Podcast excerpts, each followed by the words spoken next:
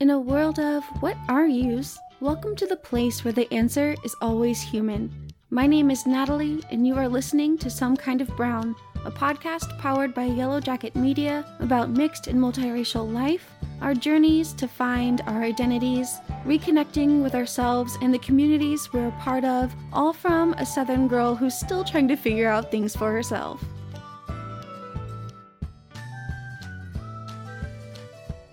Okay, welcome back, everyone. I have another special guest to kick off the new year. Disha, would you like to introduce yourself? Yeah, hi everybody. My name's Disha. I'm 26 years old. I'll be 27 in two days. Oh, why are you going to do that to me? Make me look old. I mean, I'm closer to 30 now than 20, so. I'm still in my 20s. I'm at 28. well, we're not too far apart then. you have a podcast as well. Right. So I have a podcast called But What Will People Say? Um, the title comes from a translation of the phrase Log Kya Kahenge, which translates to But What Will People Say? Mm-hmm. I was born in India. And even if you weren't born in India, if you were raised in like a South Asian household, like you've heard that phrase. Like everyone knows it because everyone has heard it. I've heard it. Right everyone's be, it's like what everyone's parents use whenever you sort of do something that is like out of what's expected of you. Mm-hmm. I was mm-hmm. raised in New Jersey, so I consider myself I don't know, Indian American. I consider myself brown. That's really it. Well, welcome to the fam. Yeah, pretty much. There's lots of groups that seem to just go by brown, and I'm like, that's a very broad spectrum. It really is but in my world, brown means South Asian. So Pakistani, Indian, Sri Lanka, all of that good mm-hmm. stuff. So whenever you did something that wasn't what was expected of you, eh, your parents' automatic response was always, look, Yakinga, what will people say? That if you, you know, don't go to med school or don't become a lawyer or don't marry someone who is Indian or Hindu or whatever, or if you choose to move out or move away from your parents or just all these like cultural expectations that are set that you're raised with and our kind of generation of like first generation American kids who are like pushing all of these boundaries and their parents are learning to adjust. Yeah. I can imagine a lot of things I feel like changed really quickly in the community with expectations. Yeah it's definitely changing very quickly with the, especially with the internet. I think that's yeah that's what's forcing it is one like I'm Indian so that's really all I can speak to but it's a very young country in terms of like independence even though it has like a very very old culture and then with that this whole influx of like South Asians that came to the US like the first generation Indians are like the millennials you know, that we were yeah. raised here and we're a very new and like young generation still, like within less than the last 30, 40 years. And even with that, because of the internet, we've kind of acclimated a lot faster. Yeah. Along with just like being, most of us were raised in a household where like you had to acclimate to like quote unquote American society and fit in as much as you could because if you stood out too much, it would really just hold you back, kind of thing. Yeah. So even though within our own like four walls, we were raised like I was raised speaking Gujarati and watching Bollywood movies, and like you know we wore Indian clothes and we went to temple, and I did traditional like Indian dance and all of that. When I left those four walls, I was American. I talked about Britney Spears and the Spice Girls, and I hung out with all my like friends who were not Indian. Most of them were, you know, white, Italian, Hispanic. I lived in a pretty like diverse area. So like a mix up of everything. I had less than 10 Indian kids in my entire school district for most of my life until high school. So it was like being a chameleon all the time. Yeah. And even though you're not mixed, I feel like there's so much of that experience that is kind of similar or parallels how people feel that kind of being tokenized or just not being represented even when you are growing up it's just a, a thing that sometimes is unfortunately common mm-hmm. i agree like we even though like you said like i'm 100% indian I, i'm not mixed but growing up here in the US, I have like two completely like different sides of me. There are some people who have never seen like Indian Disha until like my wedding when I had an Indian wedding. Oh, and wow. they're like, "Oh my god, you're like very brown," and I'm like, "Yes," you know, because like they're just used to like quote unquote like white girl Disha. Like, so my husband is he's Italian and Ukrainian, primarily he's just American. He grew up in New Jersey his whole life. And to his family, when I have to explain kind of how I like switch between like speaking English or speaking Gujarati or wearing American clothes to wearing like a lehenga like I'll just be like, these are my white girl pants. Now I'm gonna go put on my brown girl pants. That's just how I like explain that transition because I'm like, that's just how it's always been. It was rarely like that the two mix too much, except when I was with like yeah. my other, I guess, brown friends. I think that's a very unique set of experiences.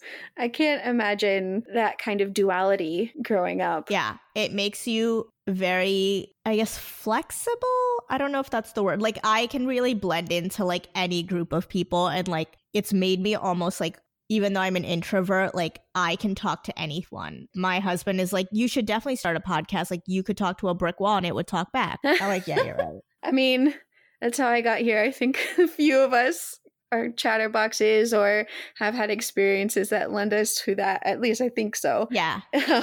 some of us think we're funny. That's me, not funny.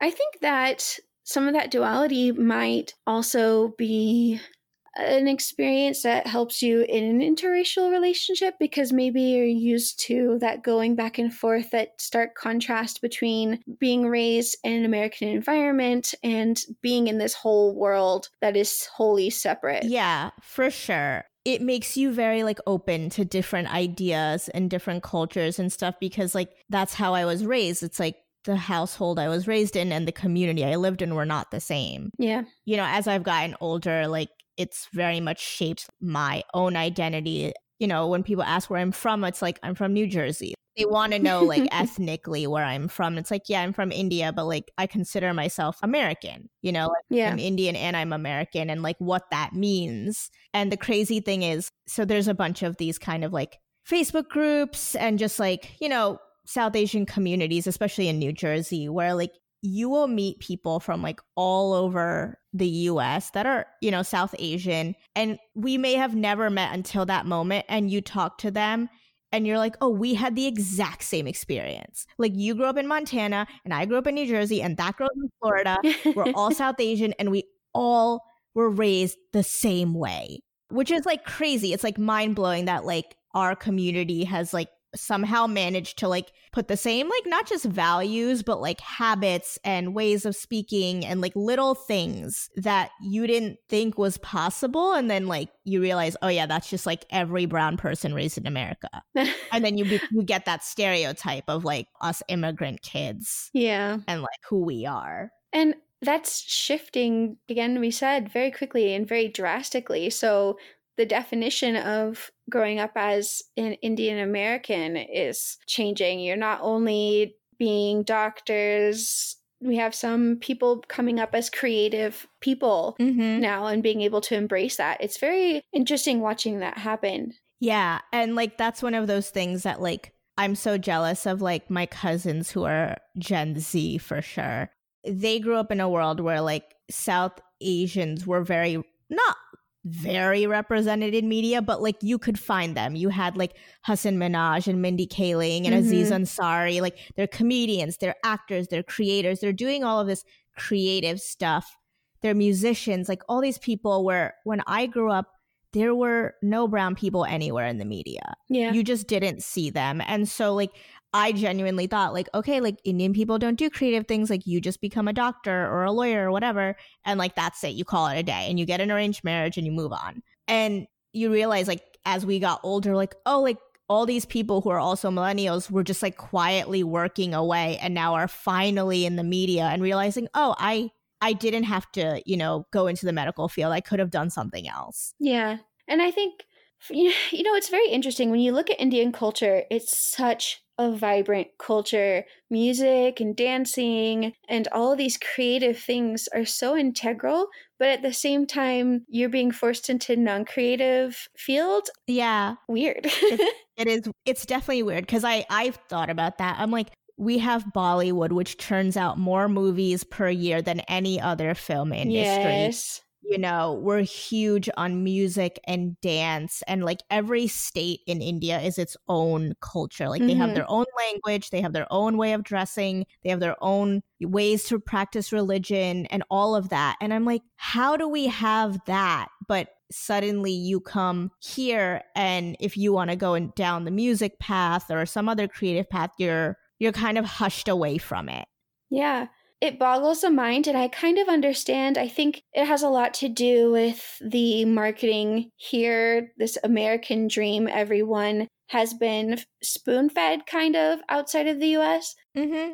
Outside of the US, it, it's a lot different, but I don't know if that has something to do with it. I think it's being raised when you are like a first generation immigrant family. Like our parents didn't have the luxury of choosing a creative field. Like they are here with a very survivalist mentality mm. and that you have to be successful. Like we picked up our entire lives to move to the other side of the planet where we really don't know a lot of people. We have no money, we have no connections, and we le- we left everything we had behind, you know. Yeah. So that safety net wasn't there, and so because that safety net was no longer there when they moved here, it was like we have to make sure you're okay. We can't right. we have nothing to leave you here with. Like when we're gone, there's nothing that's going to make sure you're okay. Like in India, like we have property, we have homes, we have family, we have lots of connections where you know, if you wanted to do something that was that wasn't just becoming like a you know professional in the um, going to college and getting a degree and all yeah. that, you could do that. Whereas here, that safety net was gone. So it was almost like, well, the only way we can make sure you are okay here when we're gone is making sure you one get an education and two you get a job where you'll always have a job and you'll always make a comfortable living and so that narrowed down your options of things to do with yourself to like 10 things that makes a lot of sense i haven't thought of it that way but it, it really does make a lot of sense because your parents, even if they had really good jobs in India, they can't come here sometimes and practice that job. So it would make sense for them to be so focused on certain things that will make sure their their kids have a future and their their kids' kids. Yeah, exactly. And it was like you know, if we instill like working super hard and getting straight A's and doing well in school, like you'll be okay it's not like, you know, people are always like, oh, like Indian people are so smart. It's like, no, it's mostly just that you are literally forced to work so hard that you only get straight A's. Yeah. It's not that anyone is smarter than anyone. Like, yeah, sure, like we might be good at certain things as an individual, but not as like a society. Yeah. You know, like not all brown people are just good at math. Like I know lots of brown people that are not good at math. And I think some of those stereotypes, you get the same kind of stereotypes that Southeastern or Eastern Asian people get as well, unfortunately. yeah, exactly. Everyone gets stereotyped. And it's not to say that stereotypes don't come from some level of truth, however minimal it might mm-hmm. be. But, you know, it was just like you were just forced to always do whatever you had to do to be at least successful enough to make your parents happy. Yeah, I can see parents trying to create something better for their children. Yeah, basically, it's making sure that their kids will be okay. And that's the only way they know how. There's not like, oh, well, if you become an artist, maybe you'll be successful. It's like, pro- probably not. Already took a pretty big risk moving to the other side of the yeah. planet. Let's, let's, you know, hedge our bets here. Unless you want to design saris. Yeah. And there are people who do that. Which I feel like would be very fruitful. Yeah, there are lots of people who have come here and brought their culture and turned it into very successful businesses. But when our parents came here, it wasn't cool to be Indian. It's cool now. Yeah. You know what I mean? Like, oh, it's cool that you wore like a lehenga choli to your prom because it's like super pretty and so cute. But like, I would have been fucking mortified if my parents did that to me when I was a kid because all was the only thing that was going to happen was me getting made fun of. Yeah you know, like, oh, what's that? That's weird. Why does your food smell weird? Why do you have a red dot on your forehead? Like, it wasn't cool in the 90s to be brown. It's cool now. You know, I feel like when you change so quickly and the way race is looked at has changed so quickly that like there's almost a bitterness, kind of like you didn't experience these hardships that I did in that as well, because now, like you said, people are more open, more aware of Indian culture because of the people who've kind of paved the way. And kids just don't understand that or they don't have that kind of pressure as well. Yeah, it's great seeing more like representation in the media and it's it steps forward. Just sometimes it can feel a little bit not that it's it's getting like whitewashed, I guess, for for lack of a better phrase. You know, the parts of Indian culture that are being embraced, especially in the US, are the ones that are easy to market in terms mm like you mm-hmm. know the music and the dance and the colorful outfits and the sequins and like all that is well and good but like if you're taking the culture out of it then it's like indian weddings are like one of those things that are becoming very on trend everyone wants to be invited to them and like oh it would be so fun. And it's like well there's a lot of history and culture and religion as to why we have a wedding the way that we do. Mm-hmm. and they can be very different between hindus and sikhs. Generalizing yeah. indian weddings is just not reality. Right. And sometimes it can be hard to like explain to people because like it just gets lost in all of the just like, oh, it's cool to be brown right now, you know? Lost in all the glamour. Right. But like no one wants to sit there and learn about like the history of like a Hindu Vedic ceremony or like why all of these steps are in it. And like, you know, the whole like right now there's all the buzz around um Priyanka Chopra and Nick Jonas's TV yeah. show. There. Wait, what TV show? Right. So I mean, their wedding was cute. It felt a little bit like we're doing this for the show, but okay. I didn't know there was a show. Right. So they're making a show about wedding sangeets. Oh. So the sangeet ah. is one of the events that happens during a Hindu wedding ceremony. Mm-hmm.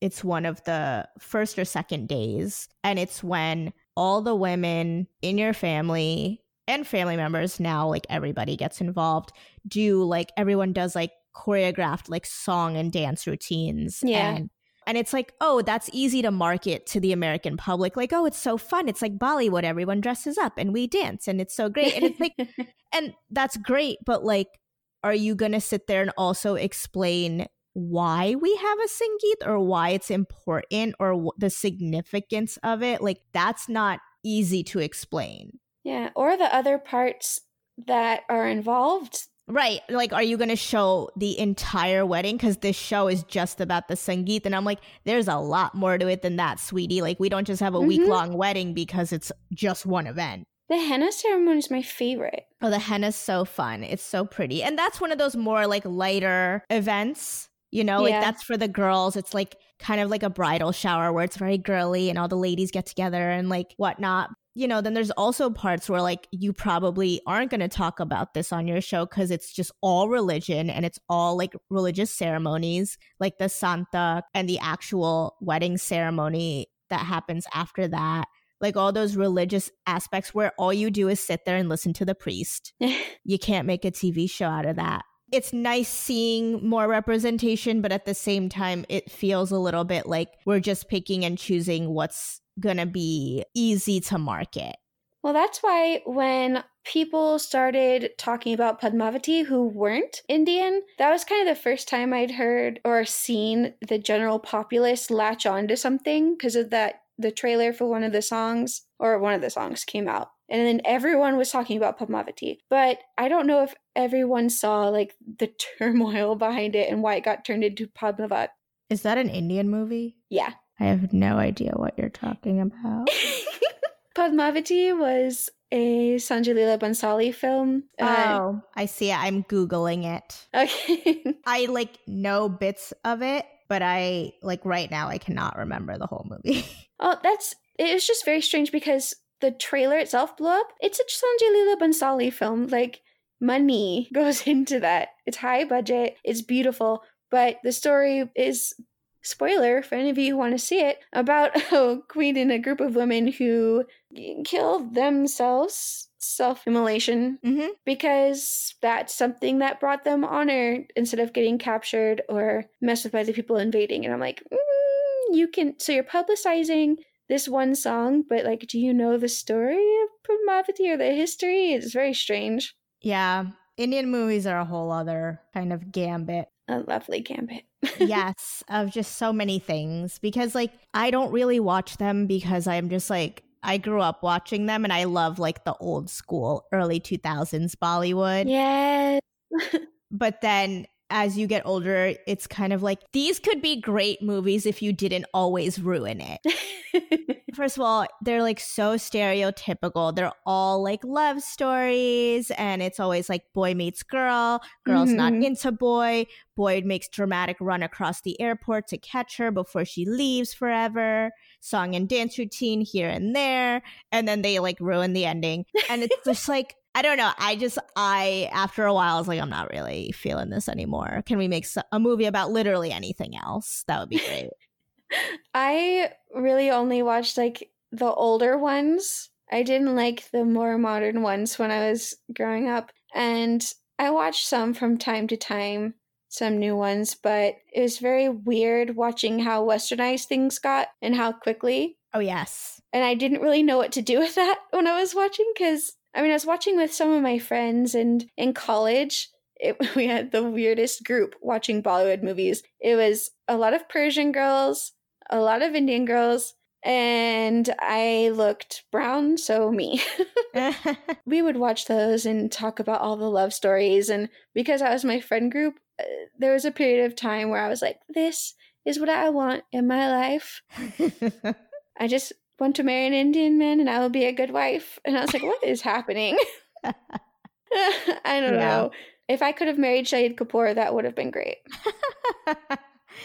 yeah, there's there's a lot of patriarchy still in a lot of those. The new ones, you know, they they're definitely much more westernized. I've seen bits and pieces of them, and you're like, wow, this was definitely not made 20 years ago. Yeah. Um, and like, it's not the be- worst thing in just like Hollywood in the US forces like kind of social change and conversation, Bollywood sort of does the same thing. It does. It has definitely pushed a very conservative culture to like be less conservative and also be more just force a conversation that clearly wasn't happening. Like if you watch like the 90s and early 2000 Bollywood movies, there's no like kissing on screen. There's Oh man, the first time I saw a kiss in a Bollywood movie. Oh my god. I think like what was it? I want to say like 10 years ago some American actor went to India. I don't remember who it was, but he was he's pretty popular. One of the actresses there, he kissed her on the cheek when they were on stage. When like oh, he gave her like a, he gave her like some award or something, kissed her on the cheek, and oh my god, the absolute fucking meltdown. because you know culturally here it's not a big deal you like meet someone you give them a kiss on the cheek it's no yeah. it's fine it's how you greet people but in india it was like what that's just not something you do yeah you know if that happened now no it, it would just be whatever and I think that in a lot of cases is a very good thing. And it's been interesting to watch. I know you talk about in your podcast your husband, your relationship. Mm-hmm. So I feel like we were kind of on the edges of interracial marriage being more accepted. What was it like for you to be in this relationship? Was it were your family? it's always the first question. What did your parents say? I know, but that's I. What else can you do? I know no, from my I, friends. That's the first thought. Yeah, I'm used to it. That's why I started the podcast because so many people would just be like, So, like, what did your parents say? And I'm like, You are a random stranger on the internet. I'm not sure why I need to tell you that. um, or just like other girls who are in the same position, or just young girls who, you know, weren't dating, but just the sight of me and my husband, Mike, was enough to like have them come up to us and like ask us questions about our personal life. Yeah. I like, you must really think I'm a weirdo right now to like randomly approach someone you don't know at all in public just to ask them about their personal life. I think when things are new or people are kind of at the forefront of something, people almost see it as eh, not a public figure, like you're almost public property. Like I need to know what you're doing in your life because I I want this. Right. A lot of it is like I I don't even know what what I would do if I were you or like I don't know how to bring a boy to my parents or how do I talk to my parents about dating and like cuz even like dating is not something our parents did. All of my parents, my you know, my aunts and uncles, they all had an arranged marriage. They probably knew their signi- their now spouse for a week or two before they got married and they didn't make Oof. the decision, their parents did.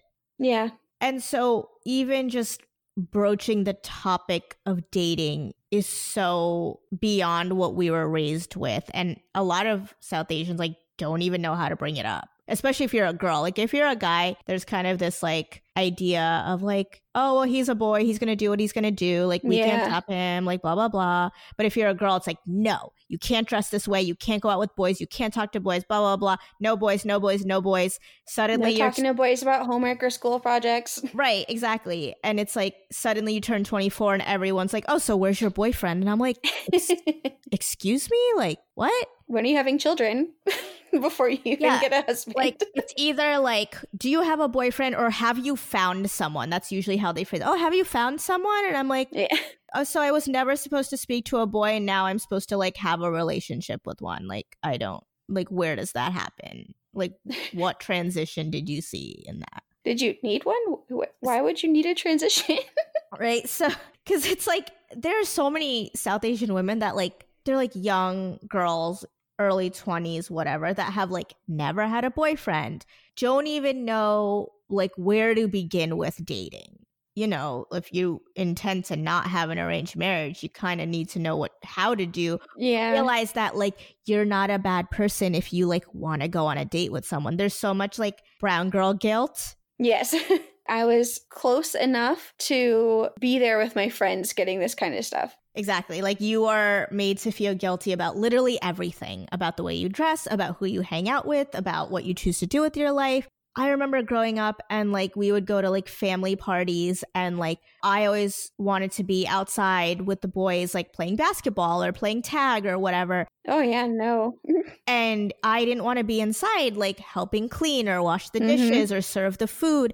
And I remember my mom would come home. I hated these parties because I knew it always ended up with us getting home and my mom scolding me for not acting like a girl, not doing the appropriate things. And this is me yeah. when I was like 10 or 11, getting scolded for like not helping in the kitchen and not serving the food and not helping around the house. And then being compared to all the other girls who she probably found one or two in the kitchen that like look at that girl why aren't you like her why aren't you doing this she's doing what you're supposed to be doing you don't know anything about culture and like they just like go down the rabbit hole of making you feel like a terrible human being yeah it I've heard those talks and it's very hard. It's a lot of pressure and there's so much uh, when I got older and you were talking about kind of realizing these patriarchal or social pressures, how much of that was integral to some of these early movies, these images of these good girls, these girls who are so devoted to their families and do everything to support their parents and be a good daughter and growing up with that pressure, I cannot even imagine. Yeah. And it also just goes back to what will people say? Like, you were at this party, you're my daughter, and everyone in the room saw you just going outside, playing basketball, you know, doing nothing useful. And what are all these people going to say? Like, what kind of daughter am I raising? Yeah.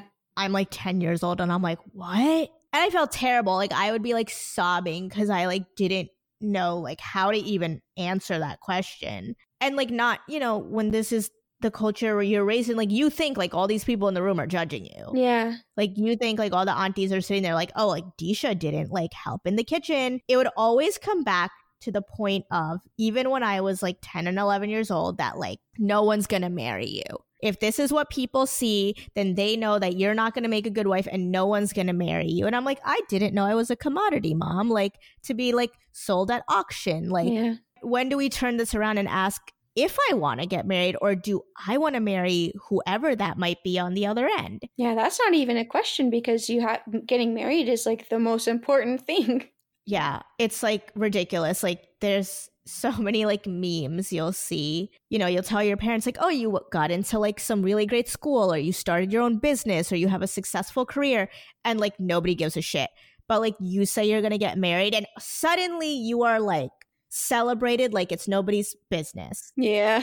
you know, they're like, you're so great. Oh my God. And even now, like, I got married in July. Oh, I didn't know this is so recent. Yeah. So it's a long story, but like, you know, even now, like my family has never, and not just like my parents, like my cousins, my, not like my cousins, I guess like my aunts and uncles, like the adults, the like boomers, I guess. I don't know what gen, I don't know what generation they are.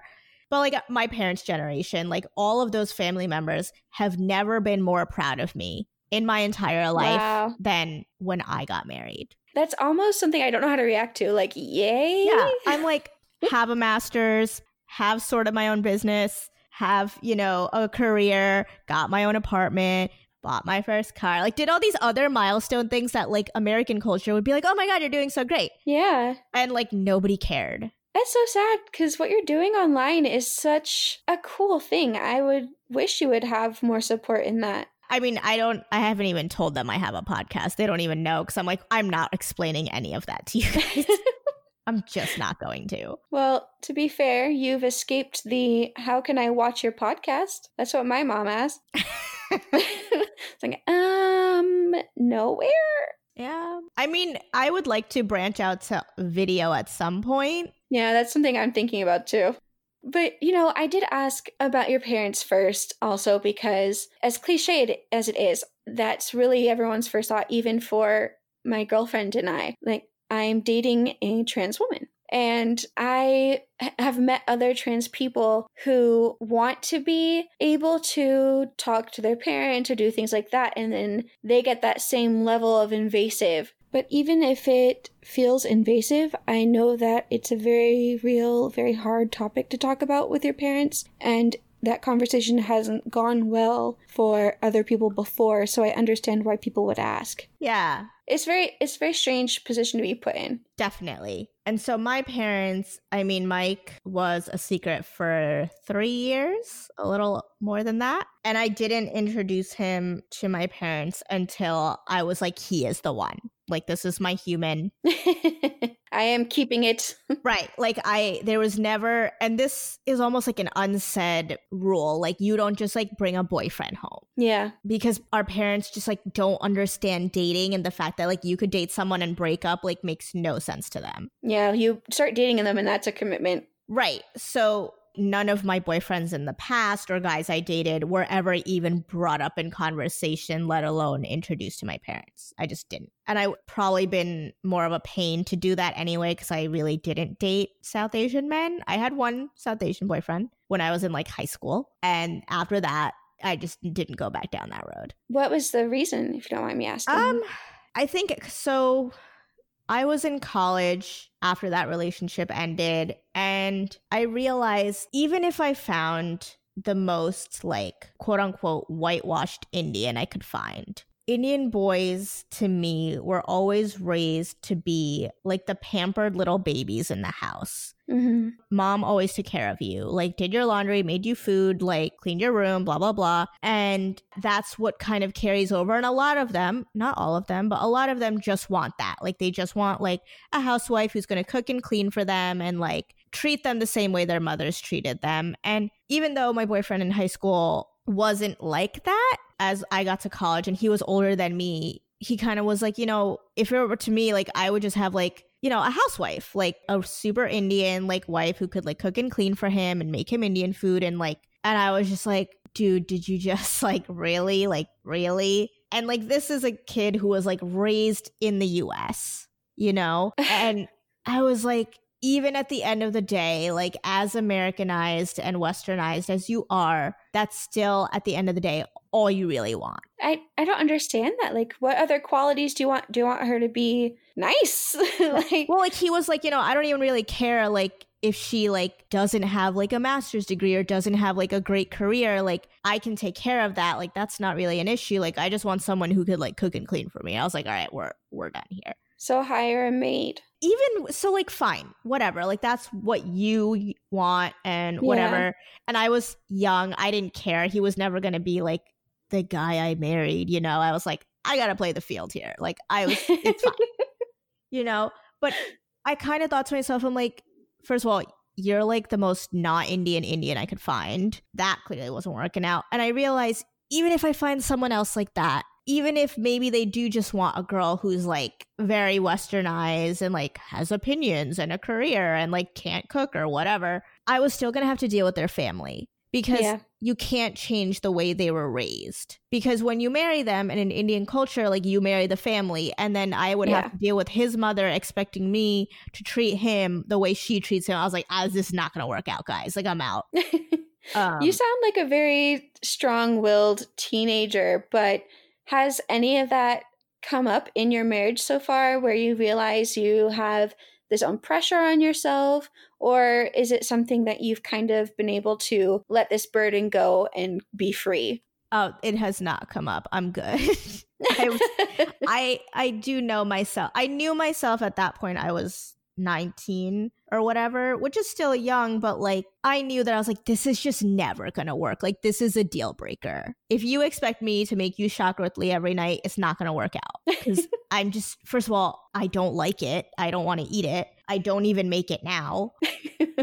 and I didn't want to have to deal with like I already had such like a conservative upbringing and I felt so suffocated and I was such like an angry teenager at like my parents, at my culture, that I was like, I'm not going to get married and then put myself back in that box. Like, forget it. I need that energy. I was raised in the South and it's it's different, but we just have the same pressures of like eh, preparing to be a good wife. Mm-hmm. And because the South is a time capsule. That's what I hear. Yeah. I mean, my mom taught me how to do basic stitches. And before I got banned from the kitchen for making experiments with spices, she was like, if you don't if you don't cook, how are you gonna feed your family? So I, I got some of that and with my girlfriend because I am disabled and working from home, I get kind of this guilt like I didn't do the laundry. I'm being a bad housewife. And then if I ever, ever say anything to my girlfriend like that, she just like pokes me on the head, like, get that out of your head. yeah, for sure. So I'm glad you're not, it's not ingrained in you. No, not at all. I mean, I think Mike does the majority of the quote unquote like domestic bits in our house.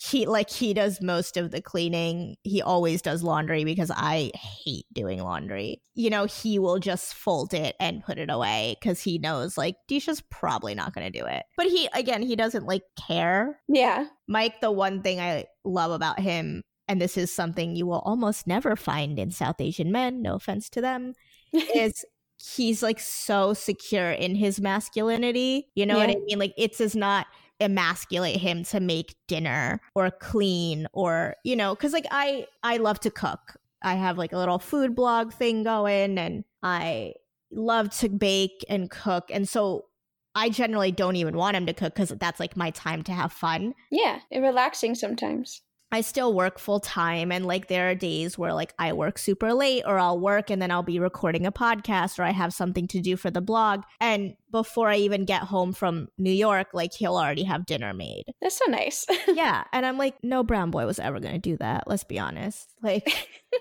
maybe some of them now, I don't know, but I didn't meet any that were going to suddenly be okay with like doing anything domestic besides like making you a box of like Kraft mac and cheese. Oh my gosh. Maybe we'll have to check in in 10 years and yeah. see. Let's check in on Gen Z and maybe we raised those sons better than we raised the ones we have in the millennial box. we can bring those Gen Z boys onto the podcast in 10 years. Exactly. So, how do you feel about washing dishes? yeah, and like that's the hope is that we're raising sons that are not so patriarchally raised. Yeah, and daughters that feel comfortable being able to do what you're doing and what I'm doing with odd southerner guilt. I think yeah, and that's the other thing like I just refuse to carry the guilt. Like there is sometimes when I like had to tell my mom about Mike and all of that, like I felt more guilt towards like what my what she would have to deal with from like our community and less mm. like I was like, people can say whatever they want to me. I don't really care.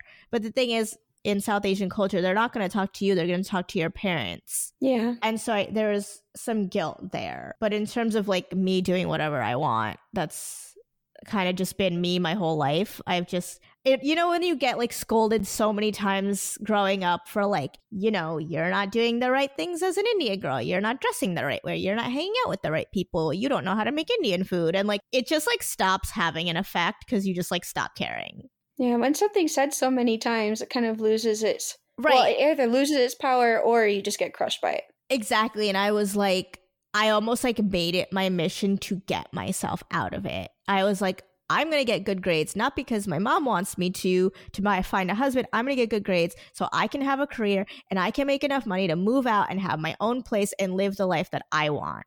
That was my driving force for like probably the last decade. I love that for you. Like, I'm going to do whatever the hell it is I have to to get the fuck out of this like whole backwards mentality of like you're gonna like marry some nice Indian boy. And the the best part about all of that is in South Asian culture and Indian culture, like they don't just want you to like marry another Indian person, like they want the same religion. They want yeah. the, there are families that want the same caste.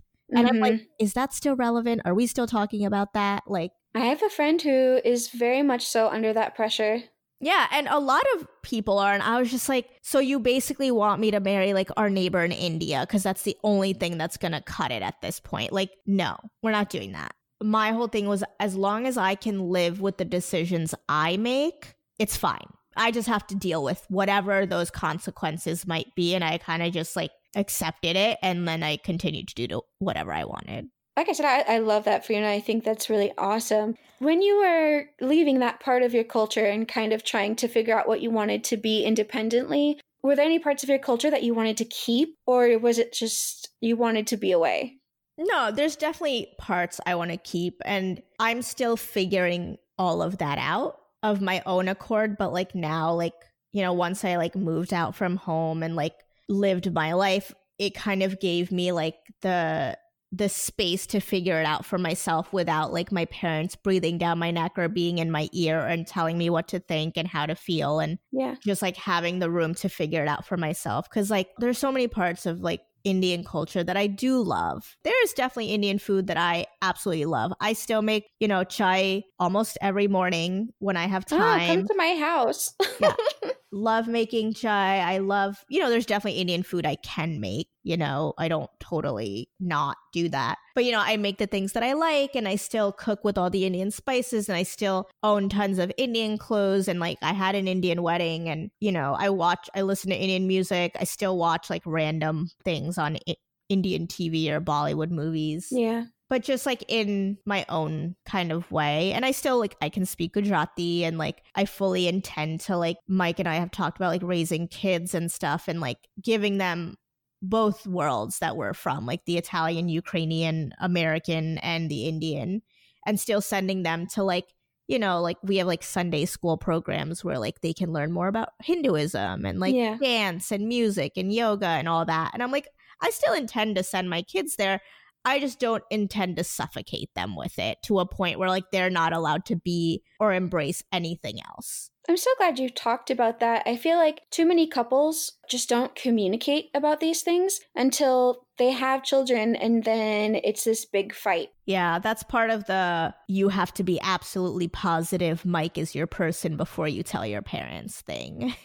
Oh, I I did kind of similar things, but for different reasons before I committed. Yeah, you have to be like very sure that this is your person. So it almost forces you to have all of the uncomfortable conversations. It's very similar for us. Yeah, because like he was still my boyfriend when I told my parents. He wasn't, we weren't engaged. We weren't, we were just dating but like we still had to have the discussion that like you know is is this it? Are we eventually one day down the road going to get married and stuff? And yeah. he was like yeah. You know obvious like he he goes obviously. Duh. and i'm like all right relax.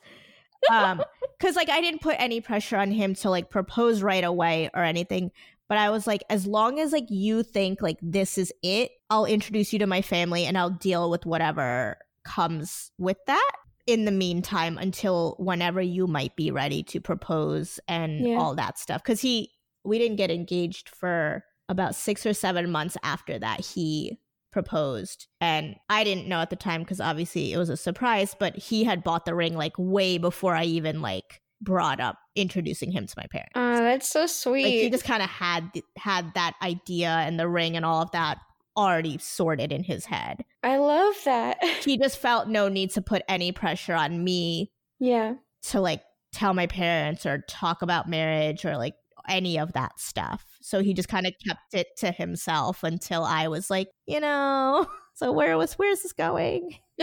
Sounds like you found a good one, letting you explore that on your own and not force you to go through these things before you're mentally ready. That's really, really sweet and supportive. Yeah, he's a, he's a winner. He got a good one. yeah, he's definitely he's great about that stuff. Like I said, he's very like confident in himself, like not in a cocky way, but like secure. Yes, he's very secure in himself. So like he he's never like projecting any insecurities on me or forcing me to do anything I don't want to do or not ready to do because he is also older than me, not by a lot. He's three years older than me. Mm. So, like, in his head, he was kind of, I guess, already having thoughts about, like, you know, getting married or whatever, like long term things, whereas, like, I was still in school when we started dating. Yeah, I understand that. So it was, yeah, definitely nice having someone who could like give me the space to like figure my own stuff out before like jumping headfirst into anything. And I think that's probably better for the in the long run too, because you're able to move through things organically together. Mm-hmm. And he was great, even about like telling my parents. Did he go with you? No, absolutely not. Um, I told I had my cousins come over because there's just like a whole bunch of us. So I had three of them come over as buffers. yes, as like the as like my backup plan because I don't have I have a younger brother, but he was too young to really like be involved. Mm. So my cousins who were a little bit older and knew Mike and had met him and were all about it came as like my support system. So we they came over and then we told my mom and who was surprisingly very chill about it and I was like emotionally having a meltdown, but oh, because I was like so scared, like I was ready for her to be like, "Get out of my house." Yeah, because that was like the fear that I was raised with. That like you are not allowed to do anything outside of what's expected of you. Ugh, that's so hard. But I had prior to that been like bringing Mike around as like my friend or like oh, like you need help moving furniture, my friend can come help you. And like, oh, you're like, Mike really wants to try Indian food. Like maybe you could make him some. And like my mom loves anyone who likes her food. So I know out of like the three Indian moms I've really interacted with, I have yet to meet one who isn't like extremely excited when you like Indian food. right, exactly. So like I was kind of having him around so that when I told him it, he wasn't like a completely foreign concept and it wasn't like she had no idea who this person was. And at least early on, get rid of whatever idea she had of like, or fear she had that like he would be a terrible person. Cause I'm like, you've, you've met him. Yeah. That's actually really smart. Yeah. And that's usually all it takes because a lot of those like really terrible reactions just come from fear. Yeah. You know, they came to the US when like Indians weren't as easily accepted and our culture wa- wasn't so easily accepted. So their idea of like quote unquote like white people, even though like Americans are not all white, was like, you know, their family's never going to accept you. They're never going to be okay with who you are and the food we eat and the way we dress and our religion. And so she had already met him and, you know, knew he was a good kid and whatever. And then when I told her, she was like, I know, like, he's the only guy you ever brought around. I'm like, like, I like, mom, don't act like you're so chill about it. Like, you didn't want me to just hang out with boys and be like, yeah, let's hang out at my house. I love that. She's like, of course, you He's yeah. the only boy. Just step foot in this house. yeah, like you were gonna let me just like bring guys around. I um, wonder if she let him come over because she had suspicions and she wanted to get to know him. I don't know. Well, the so the thing is, I hit a certain point where I I grew up like always asking my parents, like, can I go out? Can this friend come over? Can I go here? Can I do this? And I hit a point where probably when I was like 23, 24, which I can't believe it took that long. But I was like, I don't need to ask you to do things. Like, I'm just going to tell you. So, like, I didn't ask to bring Mike over. I would just be like, oh, my friend's coming over. Like, he wants to try Indian food. or, like, oh, like, I'm going out with my friends. Or, oh, I'm doing this or I'm doing that. Like, I stopped making it a question. So they just, like, couldn't say no because it was, like, not a question. I, I think that probably goes in line with who they knew you were already. Right. And it was just like empowering to like take the control back, even though it took till I was like 23, 24 to do that. Mm, better late than never. Yeah. Cause I wasn't raised thinking that I was allowed to just do stuff. And then I was like, one day I was just like, dude, I'm a fucking adult. Why am I asking if I can go out? I'm just going to go out. Forget it. Like, this is ridiculous. So I guess like with that mentality, like I just shoved Mike on him a little, on my mom a little bit. And so when she found out, she wasn't totally surprised. She kind of went back and forth after that, like good days and bad days, and some days where she was just freaking out. But I also kept bringing Mike around after I told him. So, like, there, it wasn't like, oh, I'm going to tell you you're going to freak out and then I'm just like not going to bring him around because I don't want to make you uncomfortable. I was like, no, I'm just going to shove him in your face all the time. that is one way to do it. yeah. And I was like, it's going to be fine. It's going to be fine. Like, you're going to be fine. I can't control the fact that you're having a bad day and today you're being negative about it or like today you're being positive about it. I'm just like, you're just going to have to keep going until you have more positive days. That's all. So, what was really the tipping point of them being more comfortable with this? Was it seeing Mike involved in the wedding or did it happen before that? Um, I think just as I kept bringing Mike around and them talking to him and him just being like a normal person and like eating Indian food or talking to my mom and just being really like respectful of everyone and they're like even just like coming into the house and taking his shoes off because like we don't wear shoes in the house and yeah. like it not being an issue or like you know if my mom ever needed something from the store like he if he was on his way over he'd pick it up or little things where like he was just a regular person and like all of the fear of like oh he's not gonna like us or our culture or our family and also having so many cousins who are all like very young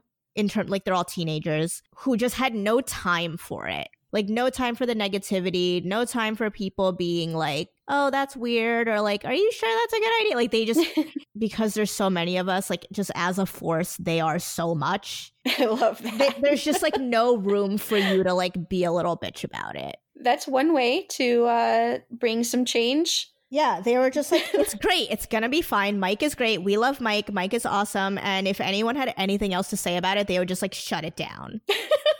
I need to borrow this army of people's. Yeah. Next time I have something crazy. Our, my family is full of like very loud, outspoken women. Like even my aunts are not very quiet people, even though they had the arranged marriages and were raised in India. They're very like I don't know. I, have just been always surrounded by like strong, independent women. And all of my cousins are pretty much mostly girls who are all loud and opinionated. Oh my goodness. That's awesome. So I had that on my side very much so. It's great that you had that kind of support when you talked. From what you said, I'm sure that was super nerve wracking. I know what it was like coming out and coming out with my girlfriend to my mom, and that is different but still really scary to do. Mm-hmm.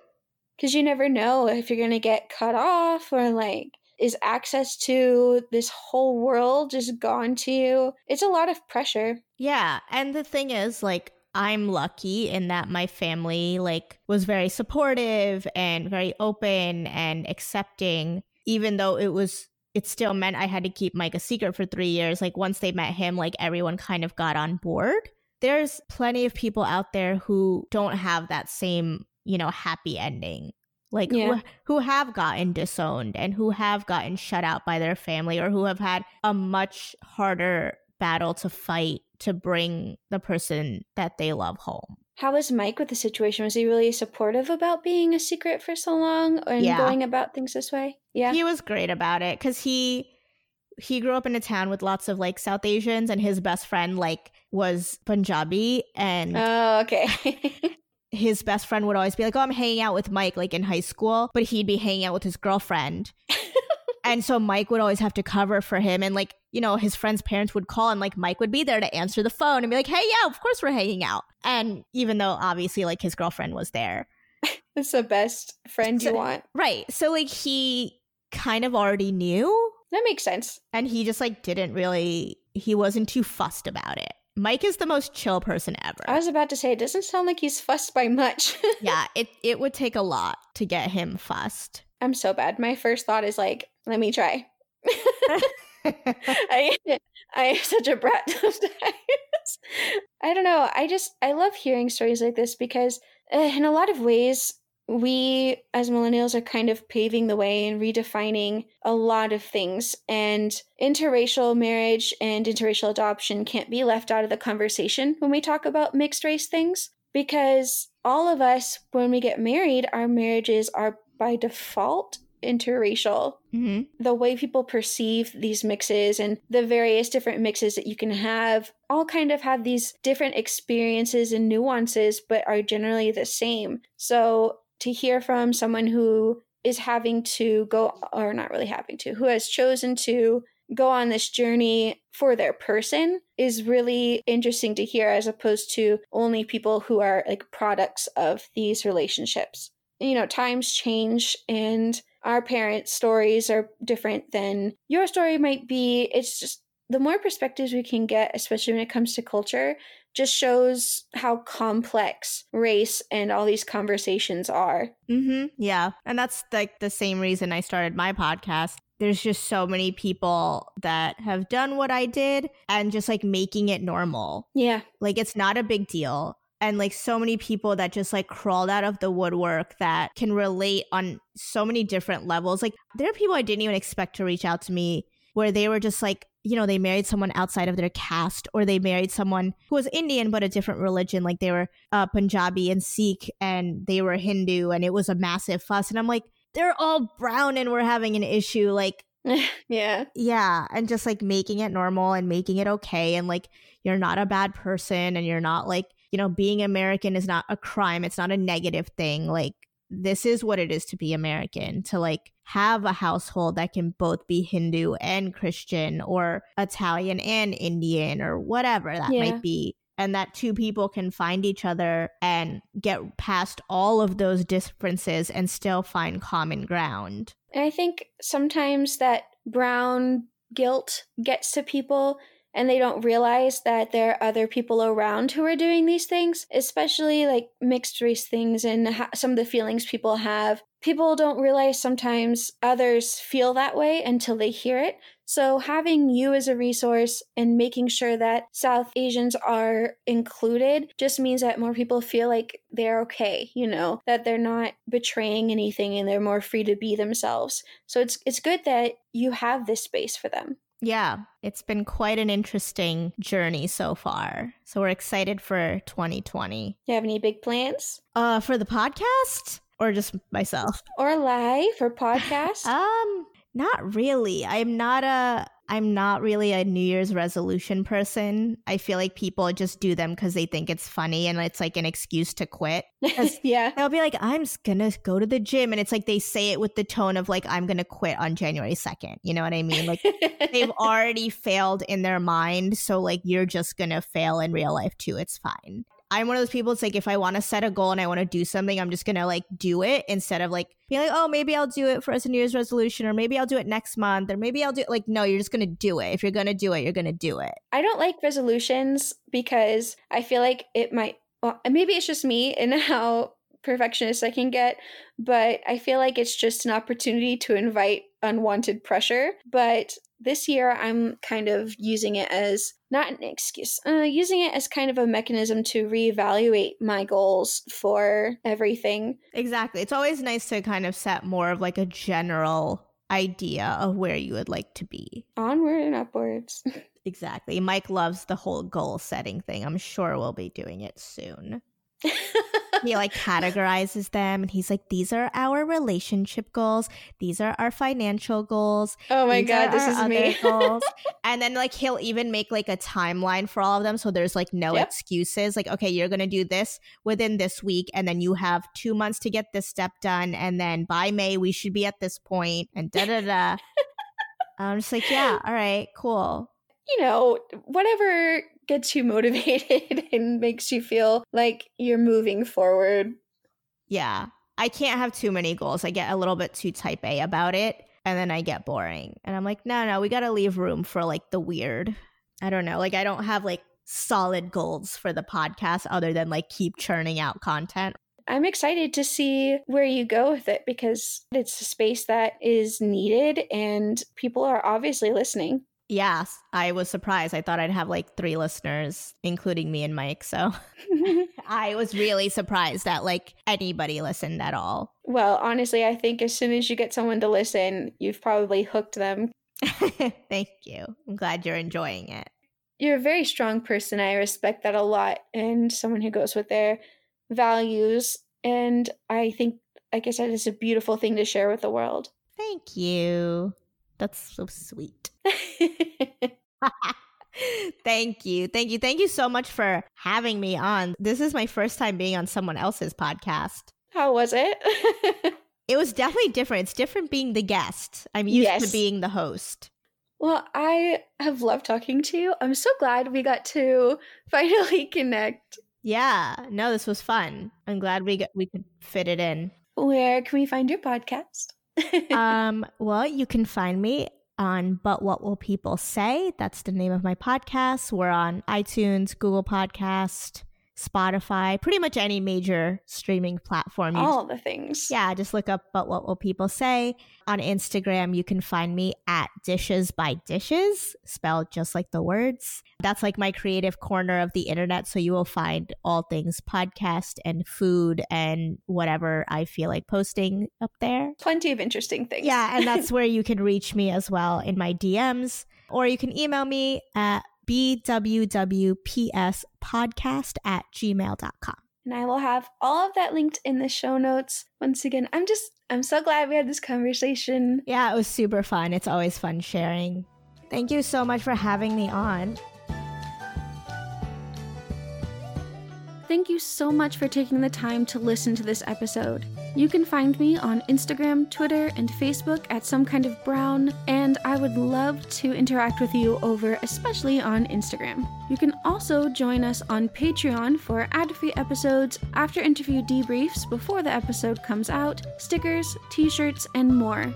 Another great way to support the podcast is to subscribe wherever you're listening and leaving a rating and review on iTunes or Podchaser to help our brownish family grow. You can find the links to everything and more in the show notes through the link tree on my social media bios.